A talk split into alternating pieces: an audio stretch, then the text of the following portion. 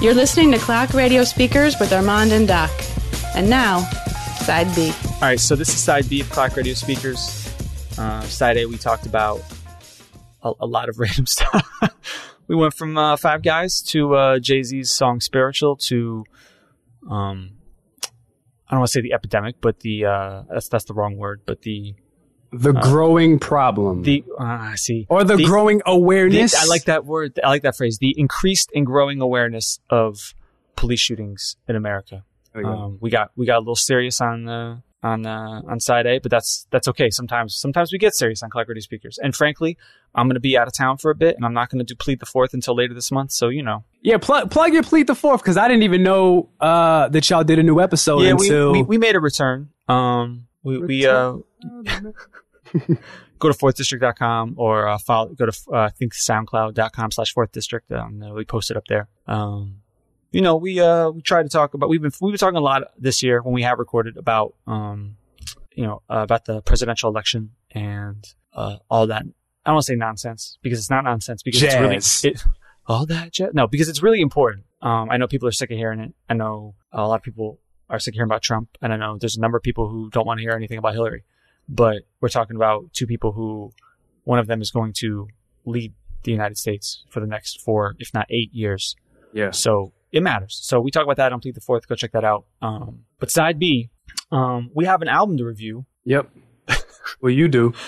I do, but I'm, I'm going to draw you in. You you always do. Right. Um, It's cool. it's cool. Like I get it. Yeah, it's cool. All right. I want to Uh, talk about. I want to talk about your man, Schoolboy Q. Schoolboy Quincy. Schoolboy Um, Quentin. What does the Q stand for? Uh, I think it's Quincy. Okay, Schoolboy Quincy. So the last album was Oxymoron. Yep. Came out two and a half years ago. It's been a while. Did it? Yeah. Wow. I mean, Collard Greens came out over three years ago. Yeah. Um, I feel like Oxymoron, you and I didn't like that as much as uh, Habits and Contradictions. Is that right? Yeah. I feel like it was mixed. We were, you know, we both like Collard Greens, which didn't seem to do anything. I didn't like, It Did a little something. it did a little something. Rumble. It didn't, little, I, little bubble guts. I didn't like Studio, which people seem to really like. Yeah, that was his biggest record. Right. and it's funny because that actually plays into a song that, that appears on this next album. Yeah. Um, but yeah, you know, he had some singles that kind of went for a little while. Like Studio had a nice little life, and uh, Hell of a Night had a decent little life, and um, I think I think Collard Greens did all right. I mean, the fact that the album came out two and a half years ago, and he was able, he stretched that album a lot, yeah, he did. and and that is a lost art in today's music business. Well, not music business as much, but definitely in hip hop. You know, where your album is forgotten about by the if it comes out on a Friday, people aren't listening to it by that Monday Right. he did a great job of stretching his album out and making it successful, especially in a climate where all eyes were on his label mate Kendrick Lamar.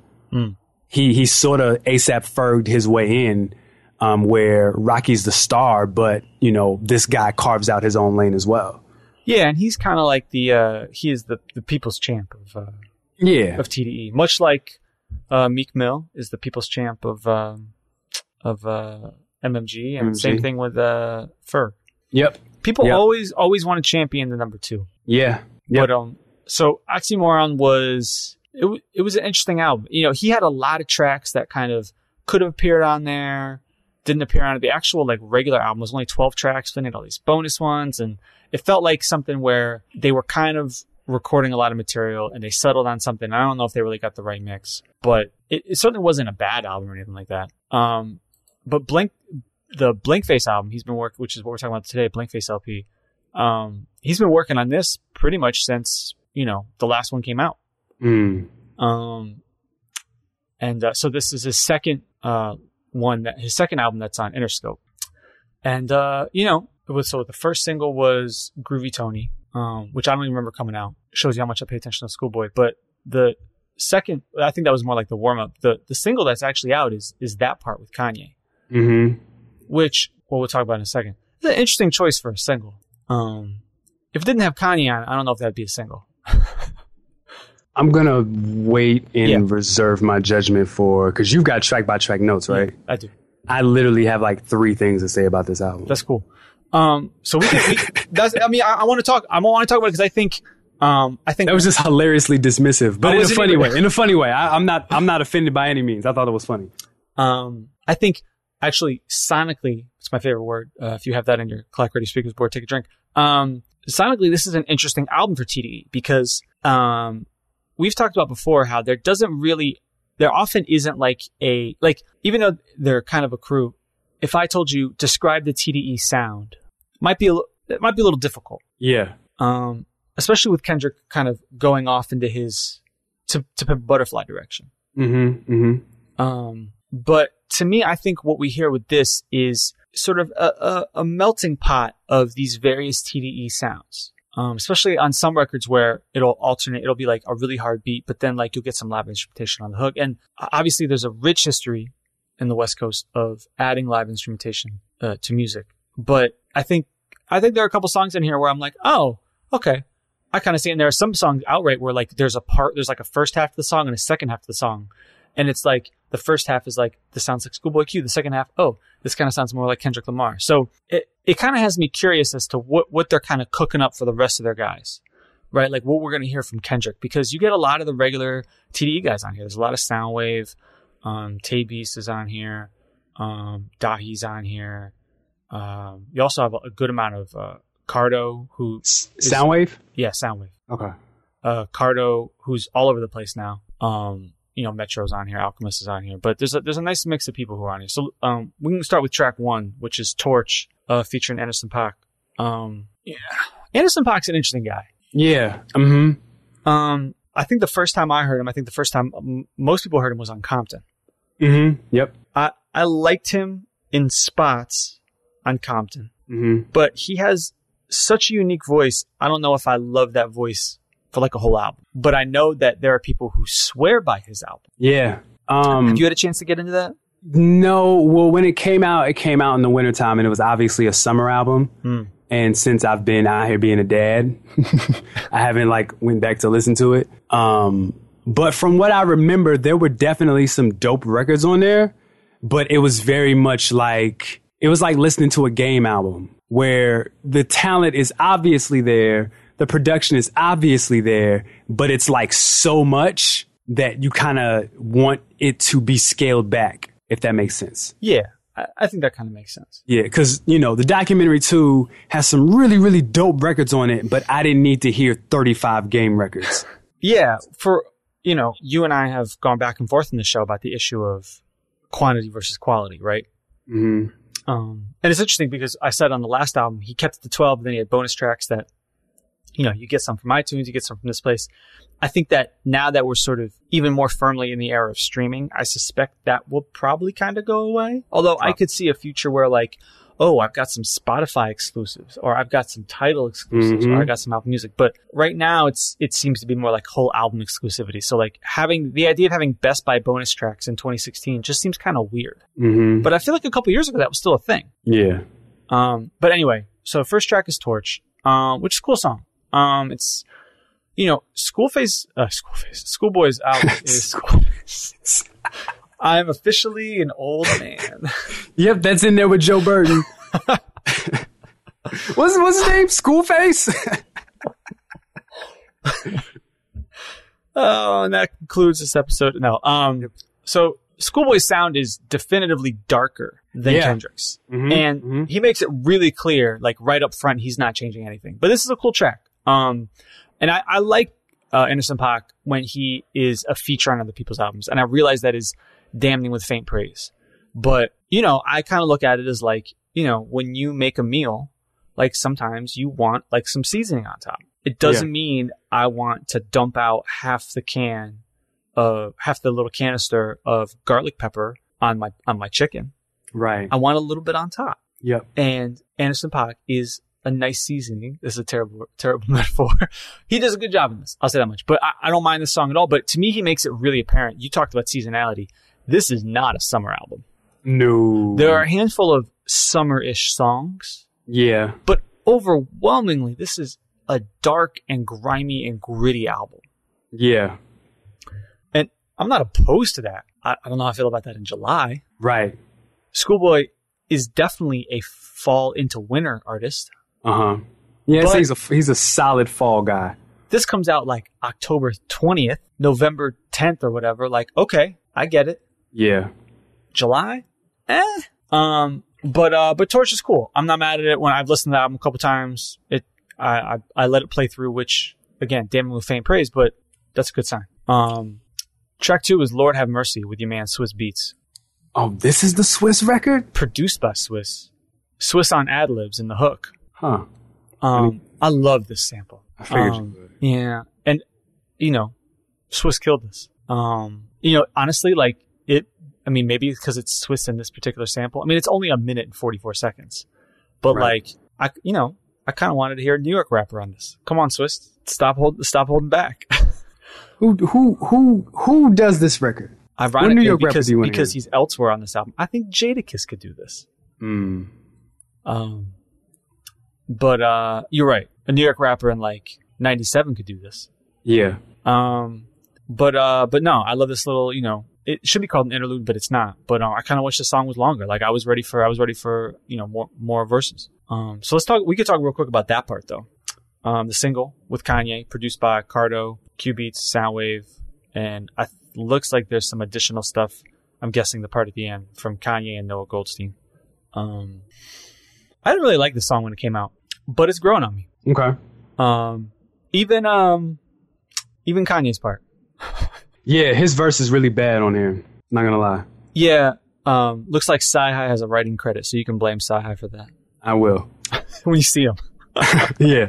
when I see him, he's gonna have a serious problem. W- wag your finger. You, sir. I've got a list. What were you thinking? You got to roll it out like a scroll, like a medieval scroll. You got to get like the little, like the little half glasses and have them like punch down your nose a little bit, like you're really Yes! trying. You're like, I was gonna say either a monocle, but I like the little tiny glasses like on the, the bridge half, yeah, nose. the half glasses that kind of like perch down on the end of the nose. and you got to wiggle them around to like adjust them. really take your time. Like, oh, hold on, hold on.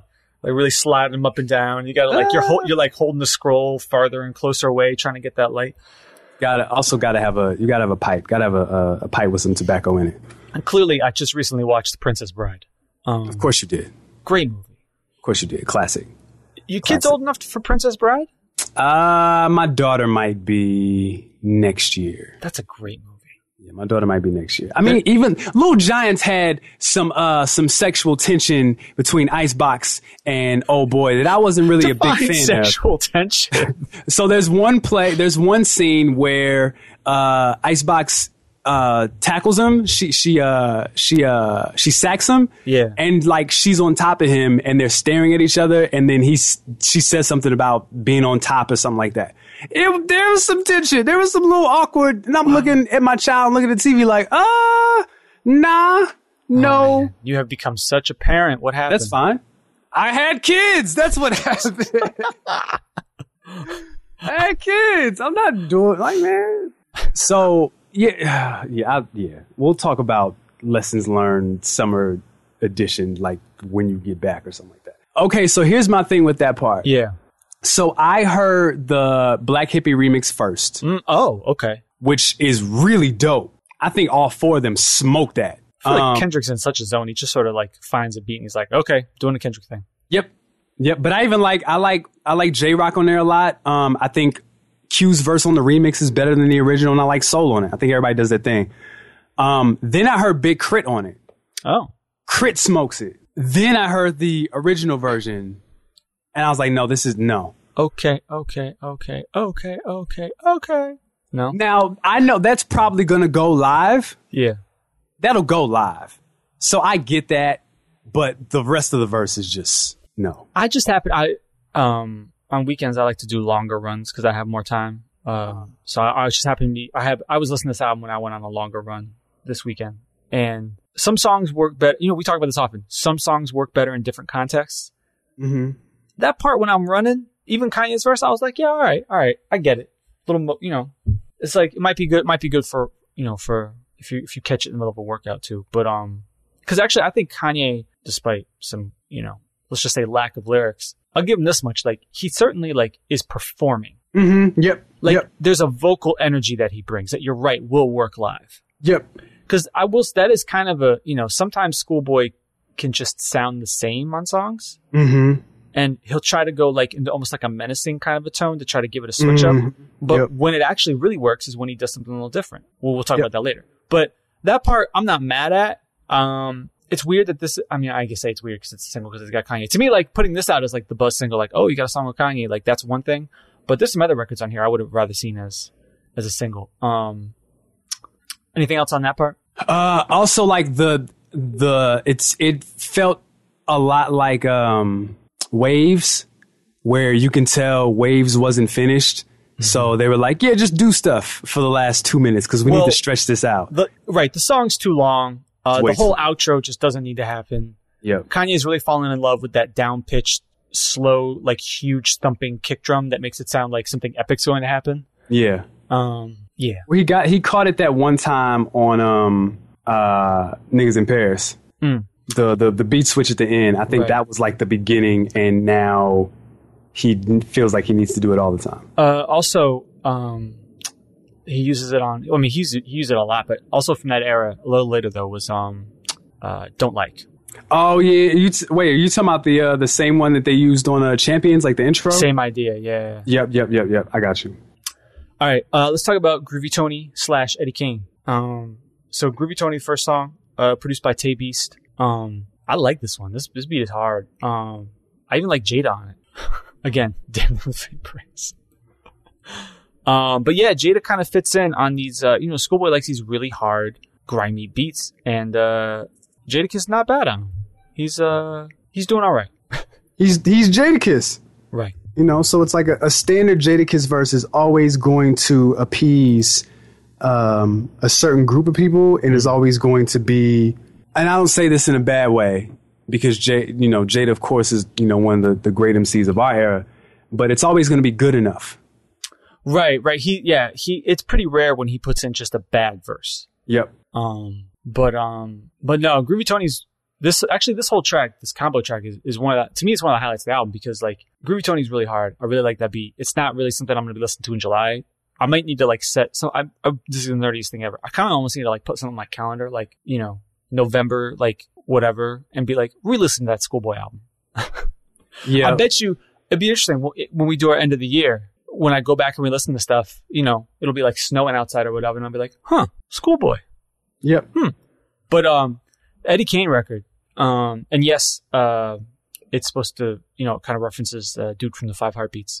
Um, the song is interesting because like it really like evolves and moves as it goes along.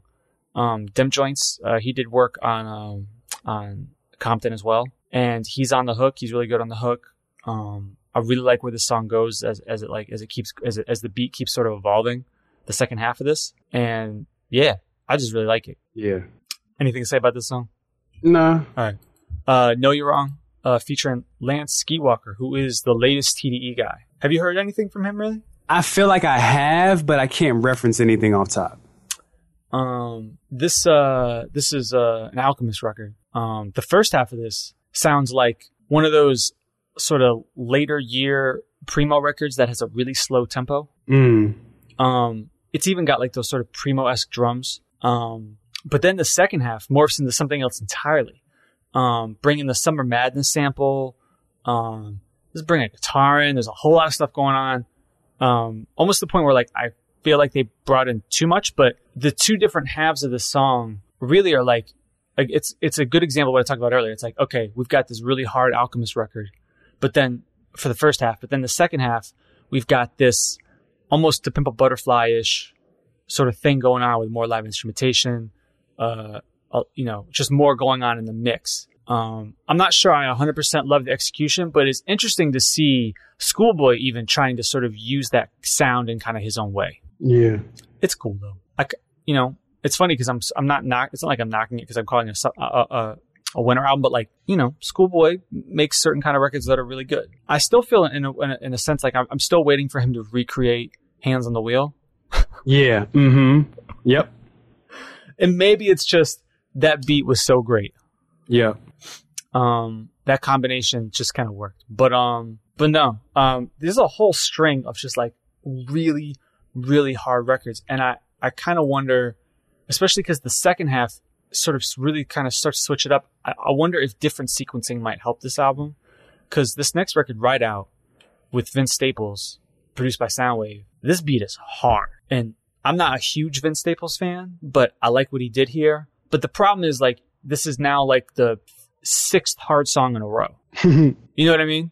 Yeah. Um, and if that's what you're looking for, that's that's cool. But um, but no, I I really like this record. Did you get a chance to listen to this one? Yeah, but I don't remember it. So okay, so just just Yeah. let, us just talk about Armand and Schoolboy Q. Okay, this is a good time to do that. Um, because you're just gonna keep going through these records, and I'm gonna be. You have anything to say? No. Okay, Schoolboy. The okay, so Schoolboy is not for me, and there are some records on here that I don't remember, and then I also went back and listened to Oxymoron. Um, that like I want to like, like I want to like Break the Bank from Oxymoron, but I just don't. Um, I want to like Gangsta from Oxymoron because that beat is stupid, but I just don't like the song. I don't want to listen to it past. I don't know if it's, I don't know if it's Schoolboy's rapping voice. I don't know if it, he sounds like he raps better than, like, the way that he raps and what he's actually saying are two completely different tiers. So he sounds like he's rapping like and saying some crazy stuff. But then when you listen to what he's saying, he's not saying anything. yeah, he's not a uh technically complicated rapper in any sense of the word. and I don't need I don't need that. I honestly, it's too hot to listen to technical rappers right now. I don't want to hear that. But we talked about uh, Kanye earlier. I mean, Jesus, we've talked about Kanye at length. Understatement on this show. But Kanye, in the early days, tried to be a technically um, advanced, complicated rapper. Punchlines, metaphors, you know, like he was trying to, but he really wasn't. Like mayonnaise colored Benz, I push miracle whips. Eh, uh, so many aunties, you thought we have an auntie team, but he probably starting with graduation and even in um going to uh uh Dark Twisted Fantasy, he he catches these waves where like he's either really bad or he's really really good, and he's not terribly um uh, complex as an MC. I think when it works, sometimes it works and sometimes he's not able to put it all together. That's why I don't like the uh, No More Parties in LA verse because lyrically it's cool, but like he, his flow is sloppy. He's slurring over words. Like he's chasing after the beat and especially coming after Kendrick, who was like just on top of that beat, just all over the place, slicing and dicing everything. And then for people to say, well, Kanye like had the better verse, he watched Kendrick. Nah.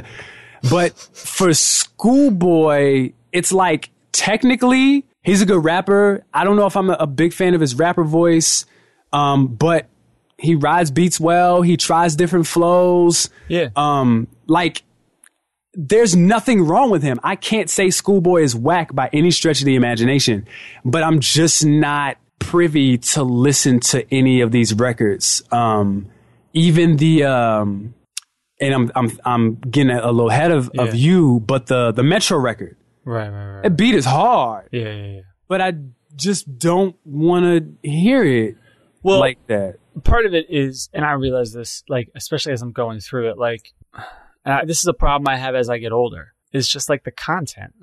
Yep. That that's a, that's another thing. And I said this about ASAP Rocky's album, but he, I can hear the drugs.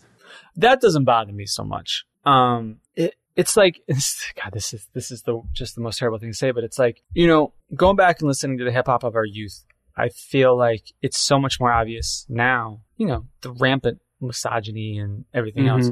Mm-hmm. Um, but you can, to me, my brain can still, although who knows if that how long that will last, can still sort of draw a line and say, yeah, yeah, but yeah, but it's catchy or it's done well or whatever else. I I feel like I feel like Schoolboy is a competent rapper who has a decent ear for beats. I just don't really feel like he's doing anything notably like creative with some of these songs at all. You know what I Mhm. mean? Yep.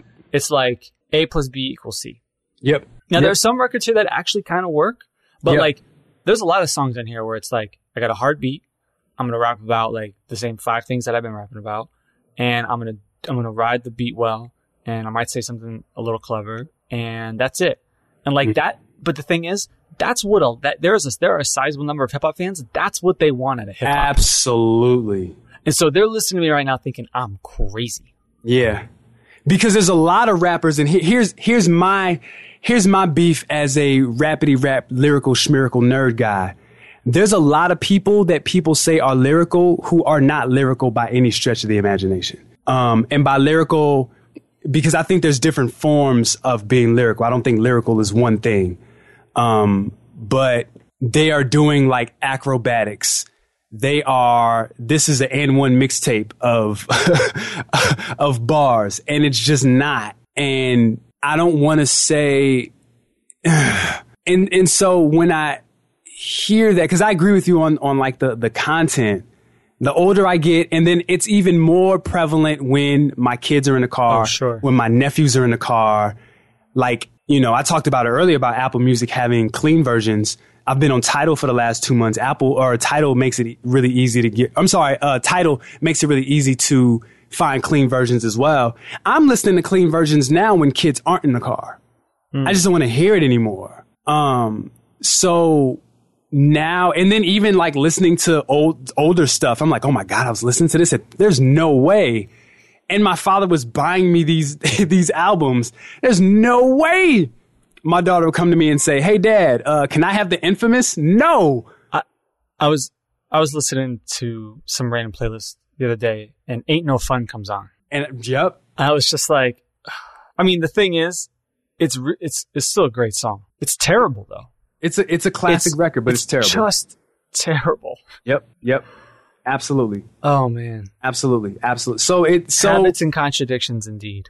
Yeah. So exactly, exactly, exactly. So, you know, I don't want to hear to talk to bring it back to schoolboy.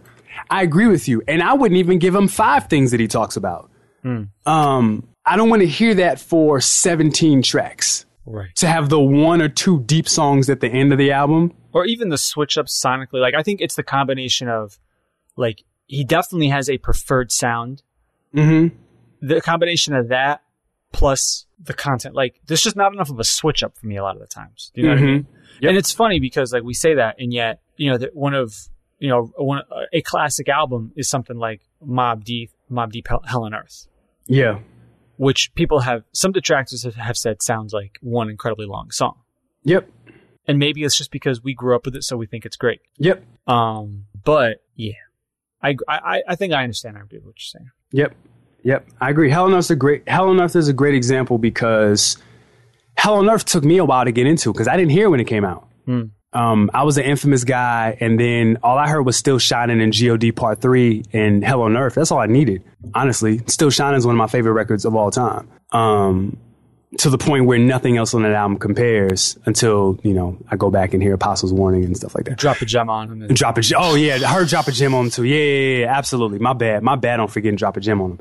But yeah, I think if if 31 year old 31 year old Armand hears Hell on Earth for the first time, I'm not crazy about it because it's like Prodigy's rapping about the same thing. Havoc's beats are like the same sort of dark and and even like a, a, a with the the, sin, the the sinister tone that they have. It's just like this is getting a little repetitive. I- I'll I'll defend I'll defend that album with two things that I think are different, but it's also show, shows my age. I think, frankly, like Prodigy '96 is a better rapper than Schoolboy Q in 2016, and far and away. and Havoc in '96 is a better producer than most of what we got going on here. It's not to say that he's get there's bad beats, but Havoc in '96 was unbelievable. Sure, sure. Um, so, so at the end of the day, if we can talk about, because I think this still even holds true now with just some of our, our musical choices, if we're honest, um, we are willing to forgive and forego content, uh, consistency in sound and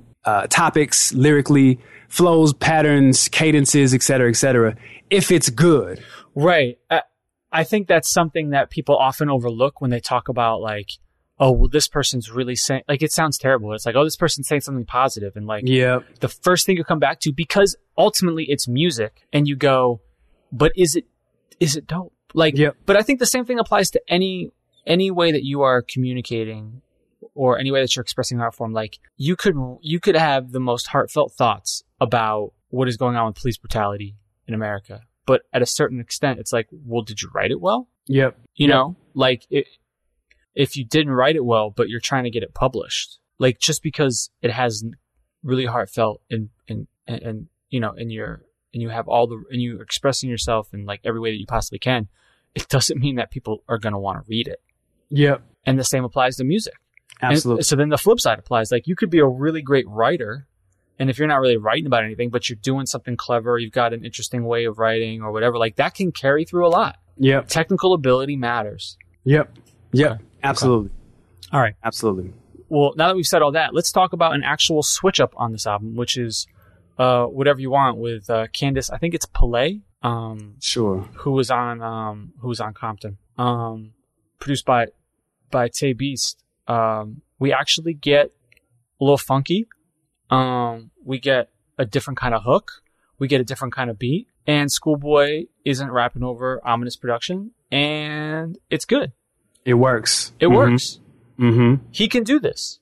mm-hmm. And what's interesting is there's a couple other records like this that are different and a little funkier, and that's what makes like him putting him putting out Groovy Tony and that part is the first two songs from this. I'm like, really? Yeah, but remember, Studio was like the fourth single. it's it's almost like some rappers are more concerned with their image or their how the record is going to make them or be perceived or whatever. right. So they sort of fight this idea. I don't want to put this record out. But number one, you made it. Right. Number two, it's probably going to feed, you know, your family. You know what I'm mm-hmm. saying? If you if you have signed a record deal, then you understand that you are in the business side of the music business. And the purpose of a business is to generate money. So you would do things that will cause you to generate money. And rappers and artists just have this thing about, oh, I want to maintain the integrity of the music. And that's great but you're in a business and I'm sure you've done things and I'm not even saying illegal things. I'm not saying anything like that, but just at your job, you've probably done some things that you didn't want to do, but you had to because it was part of your job. And what you did helped create, generate income for the company that you work for. So put the record out. you know what I'm saying? Like just put it out because it's going to work. It's going to benefit you. It's it's here's the thing about Q's album is it came out at the worst time. Hmm. W- We didn't even talk about this with Jay Z's record. Nobody heard Jay Z's record because he dropped it on Thursday night, and on Thursday night, everybody's eyes and ears were focused on Dallas. Right. So people didn't even hear it, or it was an afterthought. And because people aren't really trying to hear this right now in July, Q needs to bit, Q probably needs to let it do what it does, let his fan base support and all that stuff. And like you said, around September, October, hopefully things calm down. There's a there's a lull period, whatever, whatever, and he can come back out with another type of record. Maybe even this record, and it'll work. If he comes out with this record like in September, mid September, he's fine. Right. It'll still be warm enough. So yeah.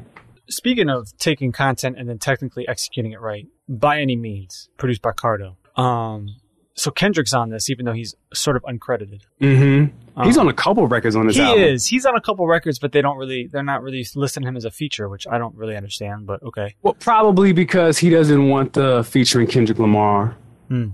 looks. He probably wants to separate himself. So here's a case where, you know, the, the concept of this is basically like, because Q grew up where he grew up, he's justified by his environment to do whatever he wants by any means. They took that idea, but then they made it catchy, Mm-hmm. which is what hip hop has, has a history of doing.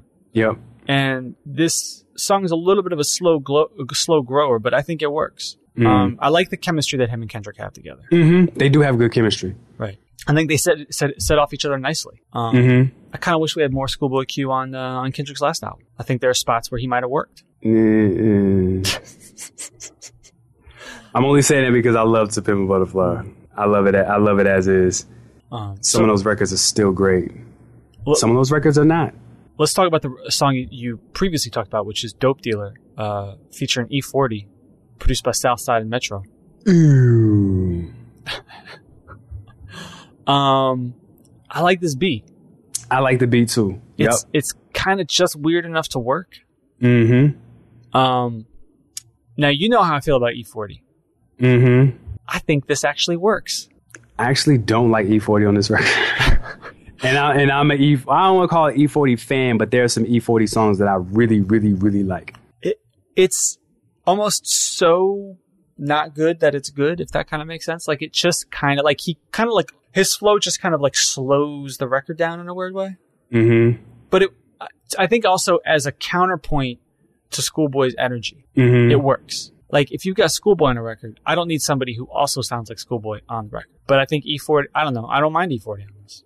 I know I've heard from, I've heard from people, um, this is not not their favorite E40 record. Yeah, yeah. It, it, I've heard better E40 guest verses, honestly. I don't mind E40 having resurgences. I mean, Jesus, the, the man has been making music since 80, what, 88, 87. Um, and to still Pretty have much a prom- rapping, pretty much rapping the same. Yeah, yeah, yeah. So I'm I I I like the valleys and peaks of uh of E40's career. I don't mind them not whatsoever. I'm just not crazy about him on this record. I think this beat is so dope. I just don't want to hear him on it.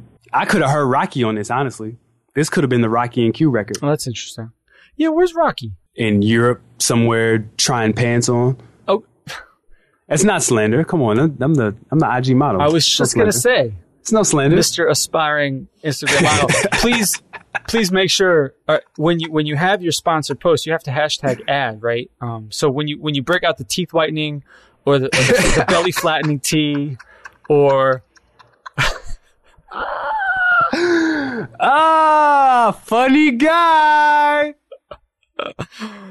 Oh, uh, it takes some secret. I was gonna say, Teeth Whitener wants to sponsor collaborative speakers, I might have that conversation. Yeah, come on, man. How so? How else are we going to? Uh, they're gonna they're gonna smell our breath through the through the through listening to the to the show. We have to, you know, teeth Right. got to be on point, cuz. Right. All of a sudden, every every every picture that comes out of out of my trip to Columbus, suddenly we're gonna have like on the counter in the background is gonna be some teeth whitening or what you know. Of course. Well, I mean, you and you're a tea connoisseur, so you know the flat tummy tea is like right up your alley. Do people really think drinking tea is going to flatten their stomach? Lazy people do. Lazy people. You know, like I don't want to run. I don't want to go to the gym. say- I don't want to change my diet. You know what helps flatten your stomach? Working out and eating better, and a lot of time. And then even then, your genetics might just make it that it's not happening. It's just not gonna happen. Right. You could be in great shape and might carry a little something around the, you know, like sometimes your genetics just work out that way. And sometimes your genetics work out that you could eat terribly and you're still skinny. That's me. Welcome to my life. Oh, but see, for you, that, you that might all come crashing down. You might, you might Nah, wake up I'm- one day at like 35, 36 and all of a sudden you're like, oh, Yeah. I mean, just the fact that I have to get like a ergonomic assessment in my in my office for my new job is like it's alarming. let me So- tell you right now, just get the standing desk. See, and I thought about that. Life changing. I have But one. I I, don't have like- one. I have. I have one in my home office. I have two desks. I have my sit down desk where I have my Ableton Push and I got the mic and I got this all set up. But then I have my work desk that's standing. yeah, but I don't I don't know I don't like standing up for long periods of time. right. So get one like the ones that you get. You can adjust them up or down, so you can mix it up. And then you got to get. They have anti fatigue mats that you stand on, Okay. and it's nice and cushiony. Okay. You get used to it. Like it's like anything else. You almost have to like build your legs up for it. Okay. But Okay. nah, for me, made all the difference in the world. Okay. I'll uh I'll, I'll look into it because you know my my supervisor's pretty much like you know get what you get whatever you want. I was like, all right. Are you sure? You're like, I need three screens. Because I'm the guy. I'm the guy who leaves the job and takes all this. Probably shouldn't have said that on the we're, show. we're but- cutting that. No, I'm just kidding. Um, he's joking. Anyway, uh, anything else you want to say about Dope Dealer? nope. All right, uh, John Muir, I think how you pronounce the song. Um, this next track, um, produced by Soundwave and Adrian Younge. Um, again, these beats, I'll give him credit. This is gonna sound great in the fall. This beat is ridiculously hard. Um, and I actually love what, it, what they do on the hook where you got this really hard beat, this really hard song, and all of a sudden you get this nice little sax on the hook, you get some singing on the hook, and it totally changes the feel. I appreciate that. It's not Yeah. just, you know, boom, boom, boom, boom, boom. You get a little, you get a little switch up. Yeah. But um, but I like the song a lot. This is um, same sample as Jay Z's "Where I'm From," which is a common thing lately. It is. I, I'm. Am I in the minority of people who never really liked that record? yeah, I'm not crazy about where I'm from. Breathing deeply. Are you crazy? Nope, just nothing crazy about it. That beat is ridiculous. Nah, the sample's hard. Jay is ridiculous on that. No, okay, so maybe it's one of those. It's it's in PSA territory where like I've seen so many oh. Jay shows live where I don't think it's that great in his catalog for him mm. to perform it as much and as often as as he does, and for people to reference it in the way that they do. Mm. That's that's that's better to say. There's plenty of Jay Z records that I wish he would perform more. I mean, he did where I'm from during Tidal B sides. Why? Mm. I, I mean, technically, it probably was a B side. I got a reference. I got to reference that. I know I had a video. Well, it was part of Streets is watching. Streets is watching, so I get it. It's technically a B side, but I don't want to hear that. You're performing that as much as Big Pimpin'. I mean, yeah, he could do Friend or Foe 98. Totally could do Friend or Foe 98. One of my favorite Jay Z songs. Do both. Do 98 Friend or Foe and then do 98 right after. 98's better than the fir- number one, I think. Uh, It's the beat. 98 is uh is Primo at his peak. Peak Primo. Peak Primo. 97, 98. Yeah, peak Primo. Um, you know. I wish I would have heard Coming of Age. Did him and Bleek do Coming of Age at Tidal B sides? I, just- don't think so. I just laugh when I hear Coming of Age. Why? I mean, it's it's almost like it's not quite Nas and AZ the essence, but like nah, I like it's- your it's style. mutu- no, it's I like your style. it's a mutual admiration society. sure. I think if you and I did a record, that would pretty much be what we would do. we would just be complimenting each other over a sample in a uh, drum loop. It's like it's like two people after you. No, after you. no, I insist. Oh The, no. um. The uh, the Looney Tunes with the the two squirrels. You know, they were like they had a lot of manners. No, am I going too deep? I- okay, Yeah, you you went you went deep catalog. that's fine. I'm, you know, that's that's that's what I do, baby. I'm You the Looney Tunes expert. we're in the yeah, we're in third and fourth albums. That's that's where that's what we are. Um, Let, let's talk about let's talk about Big Body featuring Dogg Pound, oh god, this record is terrible. produced by Tyler. Whoa, hold on. First of all, this this record is not terrible. No, it's not. um, First of all, Tyler goes funky. Mm. You know what? I I think it is a sort of like Tyler filtered through Pharrell interpretation of West Coast music, and that probably just irks the heck out of you. yeah, it's like if you're going to do, and I'm not even gonna say like If you're gonna do, if you're gonna do Quik, do Quik. I mean, like, because I was, gonna, you don't have to necessarily get Quik Battle Cat Jelly Roll. You don't have to get those guys to do that sort of sound. But again, do it well. Oh, see, I like this beat. Yeah, nah, I'm good. the I don't con- like, the content is dumb, but and I don't, I don't like Kurupt on fast beats either. That's another thing. oh, that's interesting. Yeah, Kurupt is good at like a at the lower 80s. He could have given Kurupt one of these, like a guest guest appearance on one of these grimy records. Exactly. Yeah, yeah, yeah. He could have. He could have. See, see if you can get ni- 1998 Kurupt. The funny part is, is I like Happy Kurupt better than like Lyrical Schmiracle Kurupt. You like if, Believe- if you can freak it Kurupt? Yes. One of my favorite songs ever. That's, Easily. that's an overrated record. oh, you're crazy. I mean, like, first off, Kuruption has that and C-Walk. C-Walk is a crazy record. Um, The Streets is a Mother is one of my favorite West Coast albums ever. Um, I Ain't Ish Without My Homeboys, Welcome Home. These are very happy West Coast beats. Yeah, And I was gonna say still- when I think of Streets as a Mother, I just think of Trilogy. I was gonna say Trilogy's there. Trilogy's classic. Um, but there are other records on that album. Yeah, I call Shots as dope. I call Shots as dope as well. Oh, Yep. Girls All Pause. I don't like Girls All Pause. Oh. Yeah, I don't like Girls All Pause. It's too goofy. Like sometimes West, see, cause,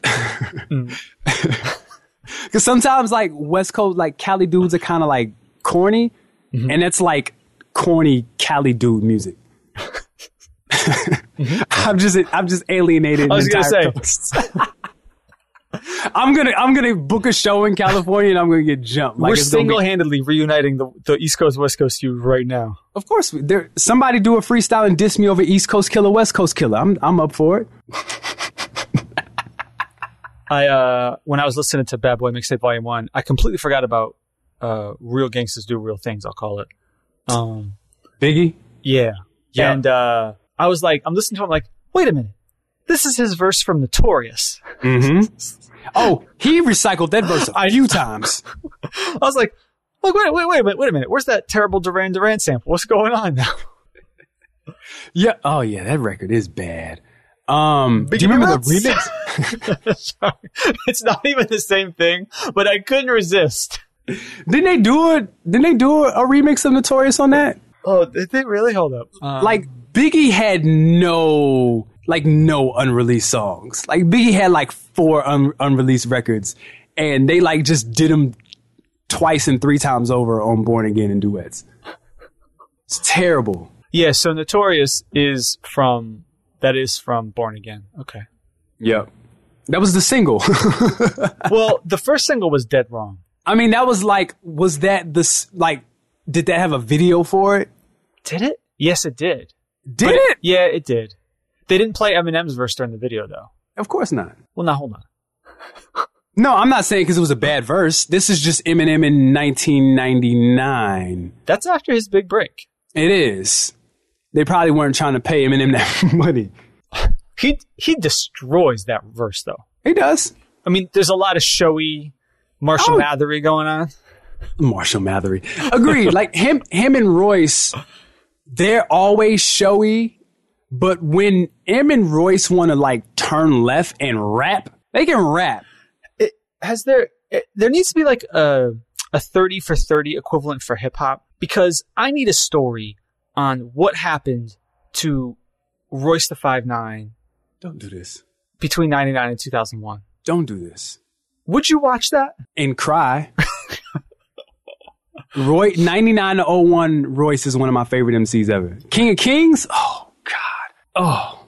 Uh, if you're on YouTube, go on YouTube and, or if you're on YouTube, people are just listening to our show on YouTube, better not be paying attention. So go to YouTube, pause this right now, go to YouTube and search Royce the Five Nines Sway and Tech Freestyle. One of the greatest verses ever. I had, I, I went to Ula, uh, pasted the lyrics in Microsoft Word, printed them out, cut them out, put them in my locker Oof. dedicate. I used to. This is how nerdy I was. every I used to have a verse of the month, like the source, in my locker. So every month I would like cut out. Did you did you have a fat tape too? Um, no, I would change out. I would go like two. This is one of the dumbest things ever. I used to cut up those source magazines. I'm such an idiot. I wish I would have kept those, but I would uh, cut up like maybe a source magazine two two issues back and like switch them out every quarter. L- Unless there was like a picture that I had to have in a locker, like uh, Soleil's ad for her album. Back when Soleil, the the so you know it. Like if you listen, you you know. Um, the Did you have Mercedes? um, no, though that's a classic. And Uh, okay. go to Mia X's Instagram because she posted pic- recent pictures of Mercedes, which is hilarious and great at the same time. No, that was a little too much, only because um, we couldn't have anything crazy hanging up in our locker, and that was crazy back then. Right. So we couldn't, we couldn't. But you know, you know, you know what that album cover is. Anyway, We went from something Schoolboy that dead Q. wrong. Schoolboy Q. Um. All right. So you don't like Big Body. nope. Uh. Never Change. Uh. Featuring SZA. Produced by Dahi. Record is okay. I like it. Um. It's not. Actually, I say this much. I. I think I actually really like SZA on here. Mm-hmm. Um. I like the switch up. Like not just from Big Body, but from the album in general. mm-hmm. This is a different type of record for Schoolboy to rap on, and I I appreciate that. Yeah. I feel like I wish that this had different drums on it. Yeah, because when the drums come in like a minute in, you kind of you're waiting for like Dahi to really like blow you away, Yep. and instead it's just like, oh, okay, They sound like um and this is no this is no diss, because there are plenty of producers getting money on SoundCloud and YouTube. But it sounds like those Schoolboy Q type beats that have tags in them every 10 seconds. Like that's what that's what these drums sound like. It's just not it sound it sound this sounds like a least beat. Oof. Oof. Yeah. It's better than that. no. Yeah, it is. All right. Uh, straight ballin'. Look, I get the paying a little homage to Pac here, a couple different ways. Uh, it's produced by Nez and Rio. I mean, frankly, I like this beat better when ASAP Rocky made it three years ago. Um, Here's here's a question. this Why is are we this is a rip off ASAP Rocky beat. Listen, why are we still making tributes to Tupac? I mean, it's been 20 years. Yeah. Okay, well, we're we're we're about to go later this year to a, a Bad Boy anniversary like show, concert. That's fine, but there were periods of time where Bad Boy was um, irrelevant adjace. You know what I'm saying? Like where Puffy wasn't always on on somebody's mind, or Right. even Biggie wasn't really on somebody's mind. Now, if you were having certain types of discussions, sure, but people just randomly bring up Tupac. Why do I want to hear a Tupac dedication from Schoolboy Q? Why? because that's his man. I, I, I think that I think that American like culture. rapper. I don't. uh, I think that there's an American fascination with artists of any genre and any type of artistry who die young Absolutely. when it's still romantic. Absolutely. Um, you- Absolutely. You, you, could say James Dean. You could say uh, Kurt Cobain. You could say Yep. Tupac Shakur. Yep. Um, I think that's part of it. Yep. That's it. I agree with you wholeheartedly. Okay. Now, Tupac fans, what would you have done when uh, Tupac do- does a record with Jazze Pha and it's not? it's because he wants to do one. The, w- right. Instead, they're like, well, he would have never done that because w- when you know, for Tupac and Biggie, we can all imagine. Although with Biggie, it's a little harder because Puff almost went out of his way to like recreate what would have been Biggie's like midlife crisis as a rapper, and like his. What, what would it sound like if Biggie made terrible choices? Well, let's find out. Like, okay, um, I'm tweeting that right now. That's great. Thanks a lot, Puff. Um, I really could, I really could have gone my life without hearing Jazzy Fizzle Productions with Biggie. Um, you know, we, we never really got to hear them that way, so we get to imagine them as they always were at their best. Right. So, you know, I mean, like, imagine if right after Blueprint, if Jay passes away, Right. Mm-hmm. we don't ever hear 30's a new 20. Right. But we also don't hear American Dreaming. Sure. We don't hear. Sure. So No I'm Hook. not. Look, I'm not saying that. Right. obviously, there's been no benefit. Hook. I know. I know. There's been a benefit. Obviously, that goes without saying. But you know, you have fewer of the misses in the catalog. You know what I mean? Mm-hmm. So the my problem isn't the Tupac tribute here. It's just that this isn't a very good song. Right. I don't like the That's hook it. at all. The beat, eh. Like I said, ASAP Rocky made it. It was called Level. It's like the same concept. It's like almost the same beat. Um, Yeah. uh, we'll, we'll try to try to get through this pretty quickly here. Uh, Black Thoughts, produced by Willie B. Um, I think Kendrick's on the hook here too. Yeah. Um, I like this one. Um, I like this beat. It's a little different. Um, I think this song is gonna age well. And again, and now we finally, you know, uh, another switch up where like at the be- I feel like there was a whole run of songs where he was, I felt like he was rapping about pretty similar stuff. And you know, he's he's he's talking about you know he's talking about the state of his community. Yeah. This is a good one. I feel like this one, like when we when you think back, like when when I revisit this album later this year, I feel like this one will will age nicely. Mm. Uh, anything anything about that one? I'll keep going. No. Uh, Blank Face, uh, featuring Anderson Paak again. Um, this is more of an Anderson Paak song than a Schoolboy Q song. Um, but I like it. Um, all of a sudden, I'm thinking I need to listen to this Anderson Paak album. Um, the bass line on this is ridiculous. Um, There's some real, you know what?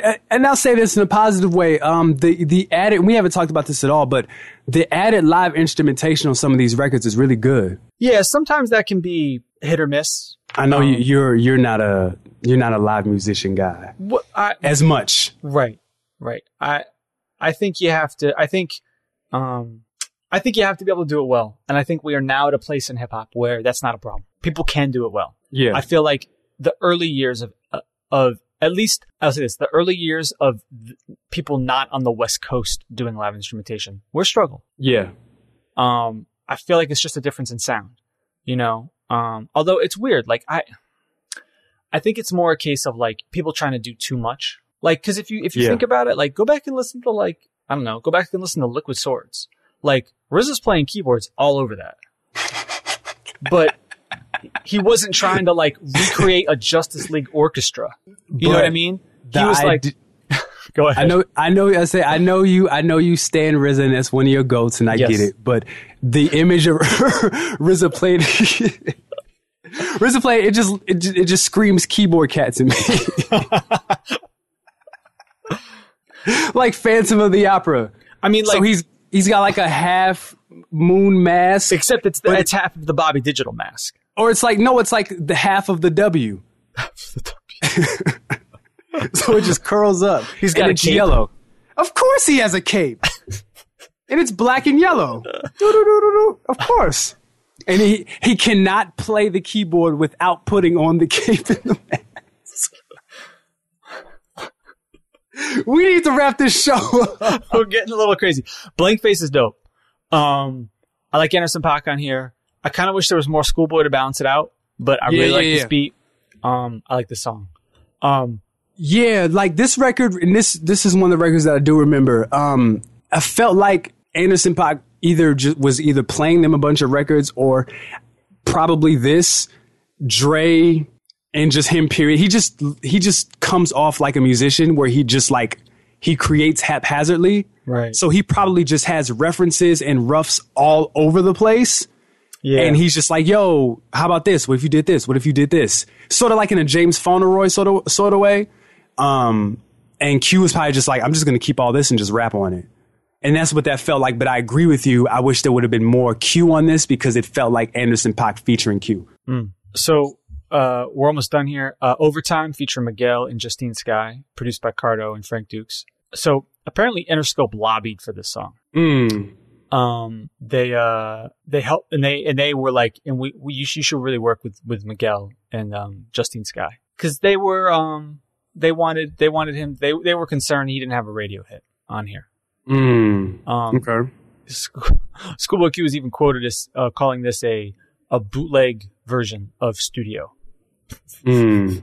So he obviously doesn't like the song. Uh, he he feels like all right. He gets why why it's here, but like, and it's funny when you listen to the like. He really could not care at all about the the way he's rapping on the song. Mm. Now, here's what I don't get: How are you going to be put like? Okay, so the label's like, yeah, we need something like studio, and you get Miguel. The hook is like M- Miguel and Kendrick Lamar together, Mhm. and they're singing "I Want to F Right Now." Like, do I have a different understanding of what a radio record is? right. And then this isn't exactly like there are other like you might as well do you could do dope dealer, you could do whatever you want. You could you could do a whole you could do a couple other records on here that are I think actually would sound better on the radio. Mm-hmm. Um I don't I don't I don't see this one. Now maybe I'm wrong. I mean, I didn't see it on studio either just because I'm blinded by the fact that it's a song called Studio about being in the studio, which is like one of my pet peeves, but um I missed on studio. Maybe I'll miss on this one. I don't know. What did you think about this one? Did it did it hit you at all? Um, I wanted to like this record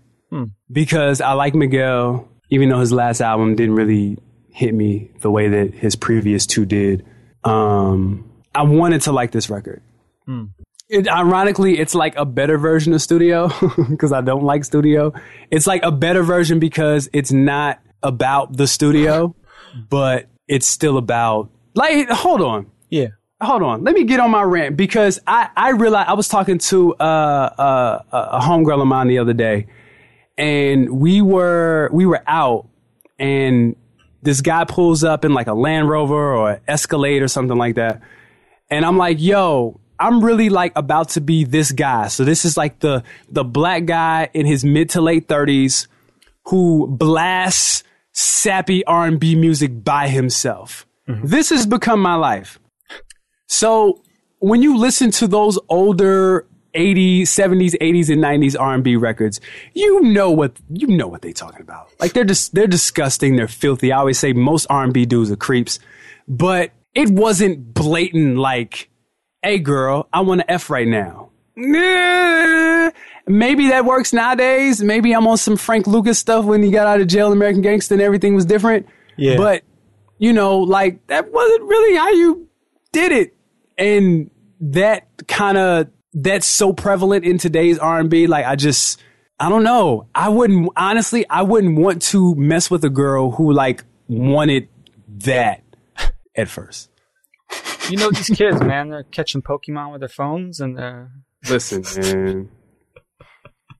Listen, yo. So I got a, I have a friend that I work with, who I hang out with, and and we were on break, and we're sitting outside on break, and she like gets up and is like, "Yo." There's a blah blah blah, whatever the terminology was, and she's running across the field because where I work at, there's like a big field on the side of the building. She runs across the field with her phone out to capture this Pokemon. yeah, Crazy. they're making some. They're gonna make so much money. They, I heard, I heard, uh, they generated like seven billion or seven million or so- something like that. Some of that is Nintendo stock price went up so much. okay, there it is. Um, because people are like, oh, look at this. Like people have gone crazy for it. Yeah, Um, I know a bunch of people who, who are who are playing it. I never got into Pokemon. I think I just somehow missed that. So did- yeah. So there's my question. So when did Pokemon pop? Like 98, 99, 2000, something like that. 99 and 2000. 99 for the 99 and 2000. So I remember in 95 when Power Rangers were at their peak, feeling like I was too old to like Power Rangers. So if I was too old to like Power Rangers, I'm absolutely not into Pokemon at all. I feel like I missed that wave by like a good six or seven years. Am I tripping? I think part of it too is like because it kind of start. You know, like it's one of those things where like if you had if you were like you know playing on Nintendo platforms at that time, like you might have played the game, like you might have get into it or whatever. But I hear from people like I don't know, like I mean, I'm not I'm not really looking to do that right now, like play the game. But I hear a lot of people who are trying it out, they like it just because it's like a thing to do.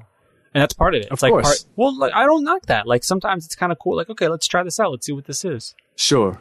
Um, but anyway, I, back to your con, but back to what you're saying about R and B people. I think it, I think it applies to hip hop too. Like, um, again on that same playlist where Ain't No Fun came on, uh, OPP came on. Yeah. I didn't know what they were talking about till I was like 12. Right, right. They go out of their way. Like that whole song is basically like a giant wink. Like, hey, guys, do you know? Like, you know, it's really Yeah. And it was a like it was a smash hit. sma- I mean, you know, Jackson Five sample, which Right.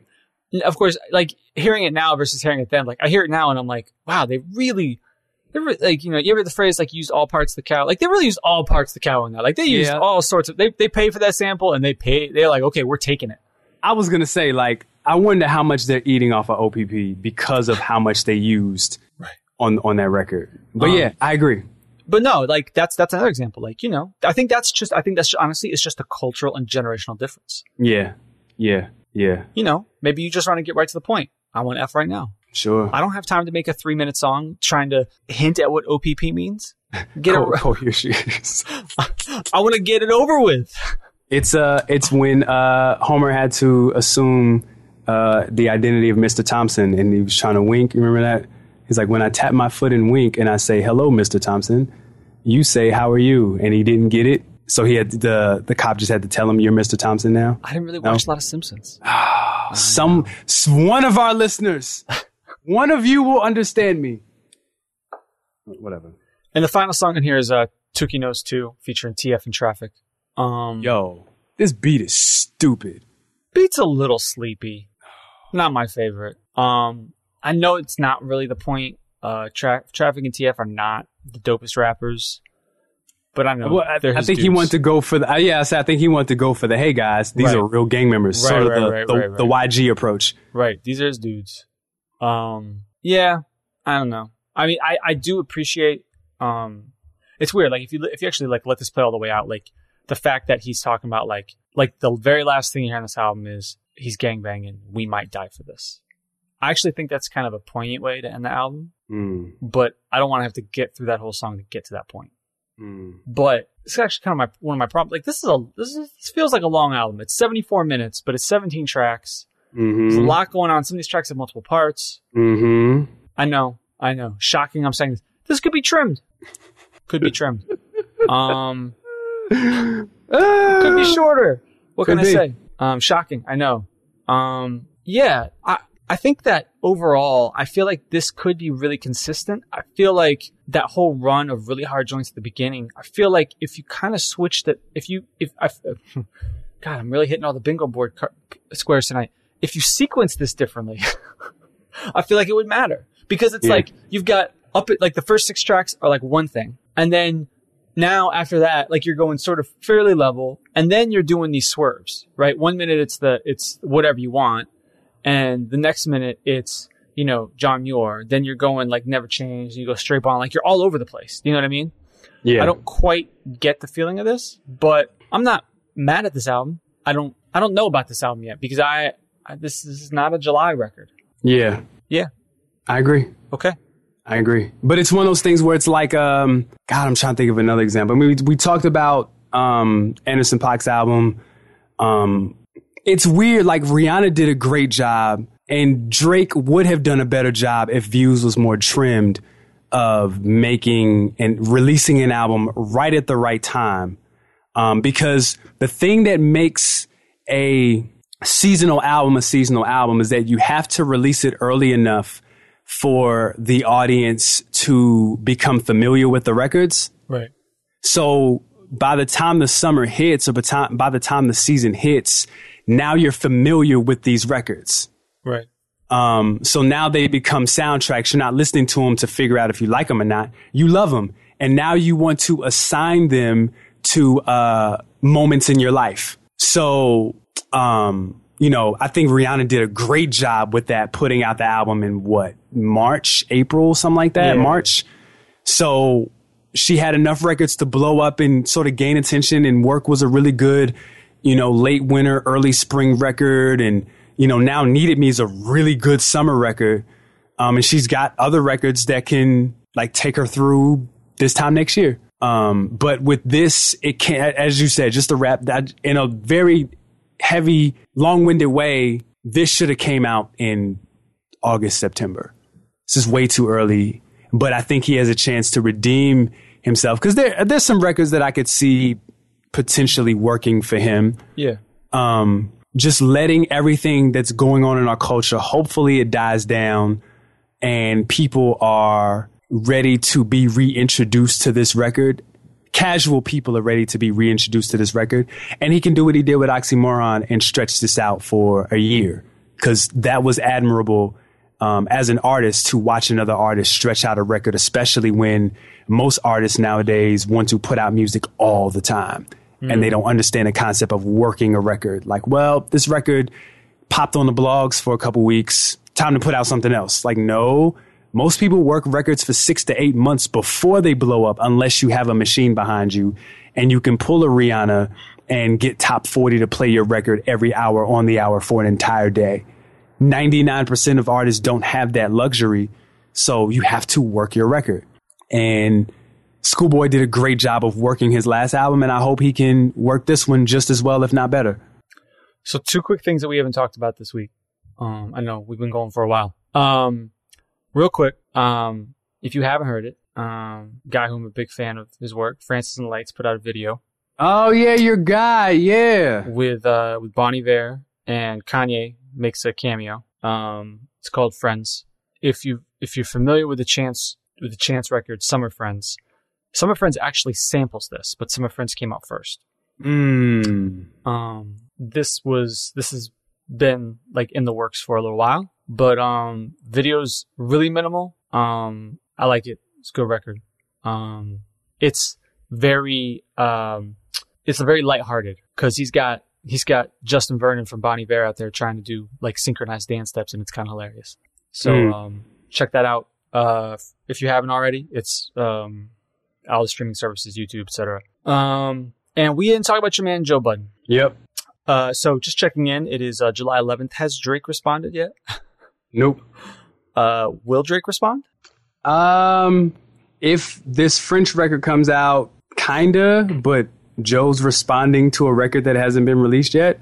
I feel like Joe's responding to his responses now. Yeah, because well, okay. So here's one thing I know about Joe in following him for so many years and standing him for an extended period of time. when Joe, because Joe was on Periscope on Friday night and he played three more disc records on top of the two that are already out. Knowing Joe, these aren't like, all right, I got to keep putting out stuff.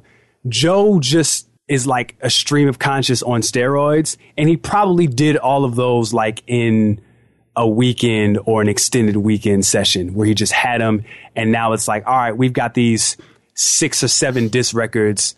Um, what order should we put them out in? That's a lot of disc Um, records. Yeah.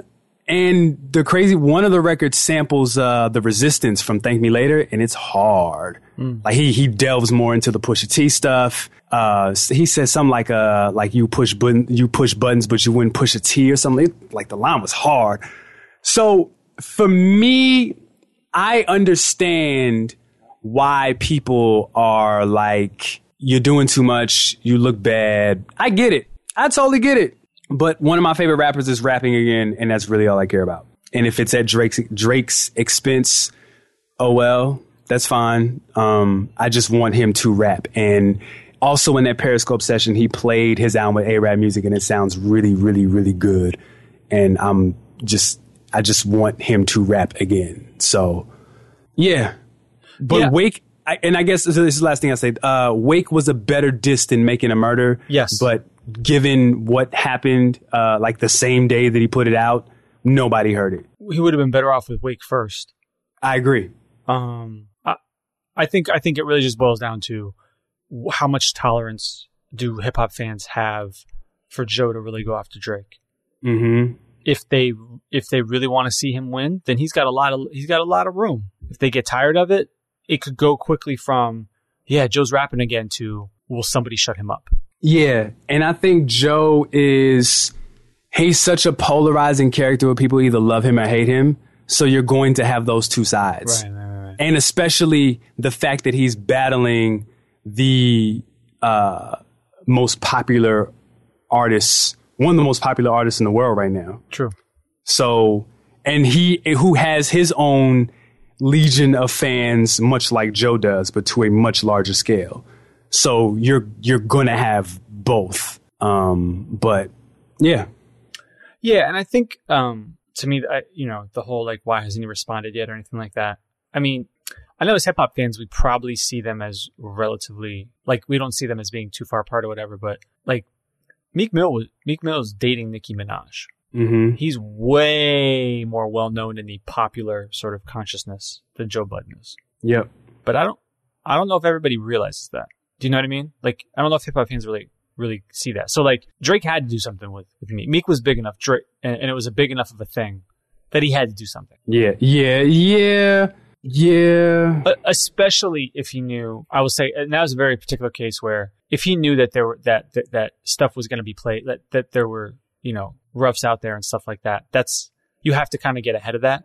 Mm-hmm. But if all Joe has is the same, st- like if all, I mean, whether or not he's rapping well or whatever, but if there's no like damaging new revelation or anything, then what, you know, the worst thing he could do is draw attention to it. Yeah, absolutely. Absolutely. Yep. I agree. The best thing for Drake to do is not do anything. Don't do anything. Yep. Okay. But I think Drake, and we've talked about how calculated Drake is. I think he knows that. Yeah. But could his rapper ego get in the way? I mean, right. Cause it got in the way on the album because he was writing to, I mean, Yeah, he was dissing a lot of people on views. Mhm. So very possible. all right, man. Uh, anything else you want to say this week? Uh, no, just expect to, uh, hear some stuff from me soon. And uh, we are not recording next week. Just letting y'all know right now. I will be out in Utah taking care of my mom. She's getting uh, knee surgery. And we will be back maybe in two weeks. Depends if there's something to talk about. It's summertime. Yeah. We're not pushing anything. If there's something Nope. worth talking about. Obviously, we'll talk about it. But enjoy the show while you, you know, enjoy the show.